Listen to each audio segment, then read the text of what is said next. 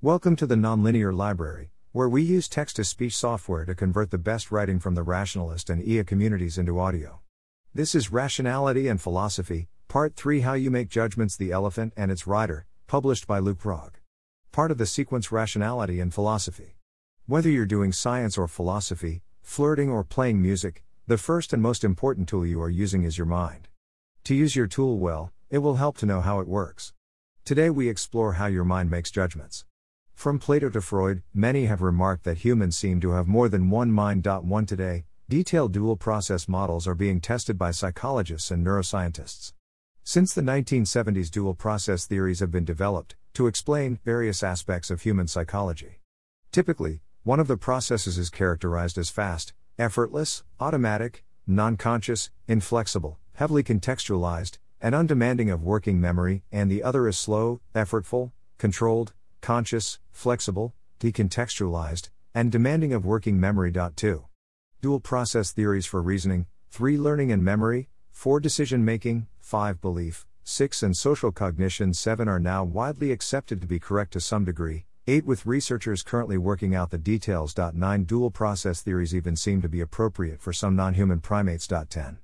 Naturally, some have wondered if there might be a grand unifying dual process theory that can incorporate them all 11. We might call such theories dual system theories of mind. 12 and several have been proposed. 13 Such unified theories face problems, though. Type 1, fast, non conscious, processes probably involve many non conscious architectures. 14 and brain imaging studies show a wide variety of brain systems at work at different times when subjects engage in type 2, slow, conscious, processes. 15. Still, perhaps there is a sense in which one mind relies mostly on type 1 processes, and a second mind relies mostly on type 2 processes. One suggestion is that mind 1 is evolutionarily old and thus shared with other animals, while mind 2 is recently evolved and particularly developed in humans. But not fully unique to humans, because some animals do seem to exhibit a distinction between stimulus controlled and higher order controlled behavior. 16, but this theory faces problems. A standard motivation for dual process theories of reasoning is the conflict between cognitive biases, from type 1 processes, and logical reasoning, type 2 processes 17 for example. Logic and belief bias often conflict. 18 But both logic and belief bias can be located in the prefrontal cortex, an evolutionarily new system. 19 So either mind 1 is not entirely old, or mind 2 is not entirely composed of type 2 processes. We won't try to untangle these mysteries here. Instead, We'll focus on one of the most successful dual process theories Kahneman and Frederick's dual process theory of judgment. 20. Attribute substitution. Kahneman and Frederick propose an attribute substitution model of heuristic judgment which claims that judgments result from both type 1 and type 2 processes. 21 The authors explain. The early research on judgment heuristics was guided by a simple and general hypothesis when confronted with a difficult question. People may answer an easier one instead and are often unaware of the substitution. A person who is asked what proportion of long distance relationships break up within a year may answer as if she had been asked Do instances of failed long distance relationships come readily to mind? This would be an application of the availability heuristic. A professor who has heard a candidate's job talk and now considers the question how likely is it that this candidate could be tenured in our department may answer the much easier question how impressive was the talk? This would be an example of one form of the representativeness heuristic. 22. Next, what is attribute substitution? Whenever the aspect of the judgmental object that one intends to judge, the target attribute, is less readily assessed than a related property that yields a plausible answer, the heuristic attribute, individuals may unwittingly substitute the simpler assessment. 22. For example, one study 23 asked subjects two questions among many others How happy are you with your life in general? And how many dates did you have last month?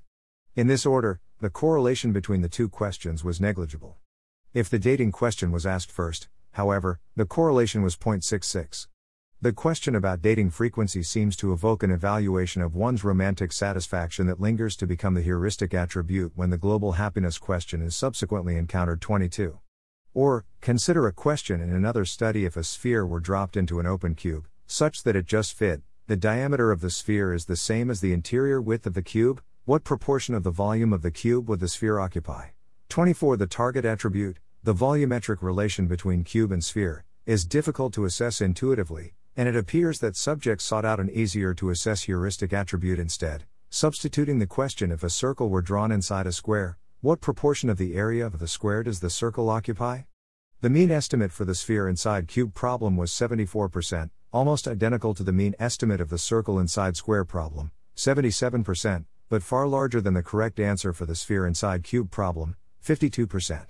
Attribution substitutions like this save on processing power but introduce systematic biases into our judgment. 25. Some attributes are always candidates for the heuristic role in attribute substitution because they play roles in daily perception and cognition and are thus always accessible cognitive fluency, causal propensity, surprisingness, mood, and effective valence. 26 Less prevalent attributes can become accessible for substitution if recently evoked or primed. 27. Supervision of intuitive judgments. Intuitive judgments, say Kahneman and Frederick, arise from processes like attribute substitution, of which we are unaware. They bubble up from the unconscious, after which many of them are evaluated and either endorsed or rejected by type 2 processes. You can feel the tension 28 between type 1 and type 2 processes in your own judgment when you try the Stroop task. Name the color of a list of colored words, and you will find that you pause a bit when the word you see names a different color than the color it is written in, like this green.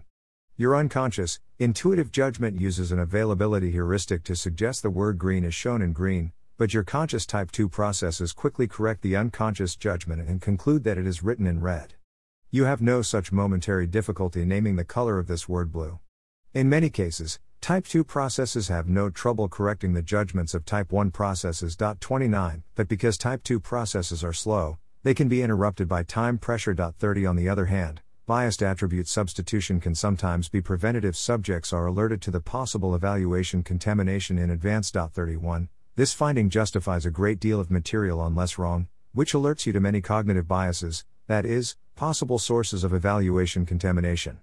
Often, type 2 processes fail to correct intuitive judgments, as demonstrated time and again in the heuristics and biases literature. 32 And even when type 2 processes correct intuitive judgments, the feeling that the intuitive judgments is correct may remain.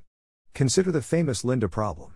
Knowledge of probability theory does not extinguish the feeling, from type 1 processes, that Linda must be a feminist bank teller. As Stephen Jay Gould put it. I know, the right answer, yet a little homunculus in my head continues to jump up and down, shouting at me, but she can't just be a bank teller. Read the description. 33. Conclusion Kahneman and Frederick's dual process theory appears to be successful in explaining a wide range of otherwise puzzling phenomena in human judgment. 34 The big picture of all this is described well by Jonathan Haidt, who imagines his conscious mind as a rider upon an elephant. I'm holding the reins in my hands, and by pulling one way or the other, I can tell the elephant to turn, to stop, or to go. I can direct things, but only when the elephant doesn't have desires of his own. When the elephant really wants to do something, I'm no match for him. The controlled system can be seen as an advisor. It's a rider placed on the elephant's back to help the elephant make better choices. The rider can see farther into the future, and the rider can learn valuable information by talking to other riders or by reading maps, but the rider cannot order the elephant around against its will. The elephant, in contrast, is everything else. The elephant includes gut feelings, visceral reactions, emotions, and intuitions that comprise much of the automatic system. The elephant and the rider each have their own intelligence, and when they work together well, they enable the unique brilliance of human beings. But they don't always work together well. 35. Thanks for listening. To help us out with the Nonlinear Library or to learn more, please visit nonlinear.org.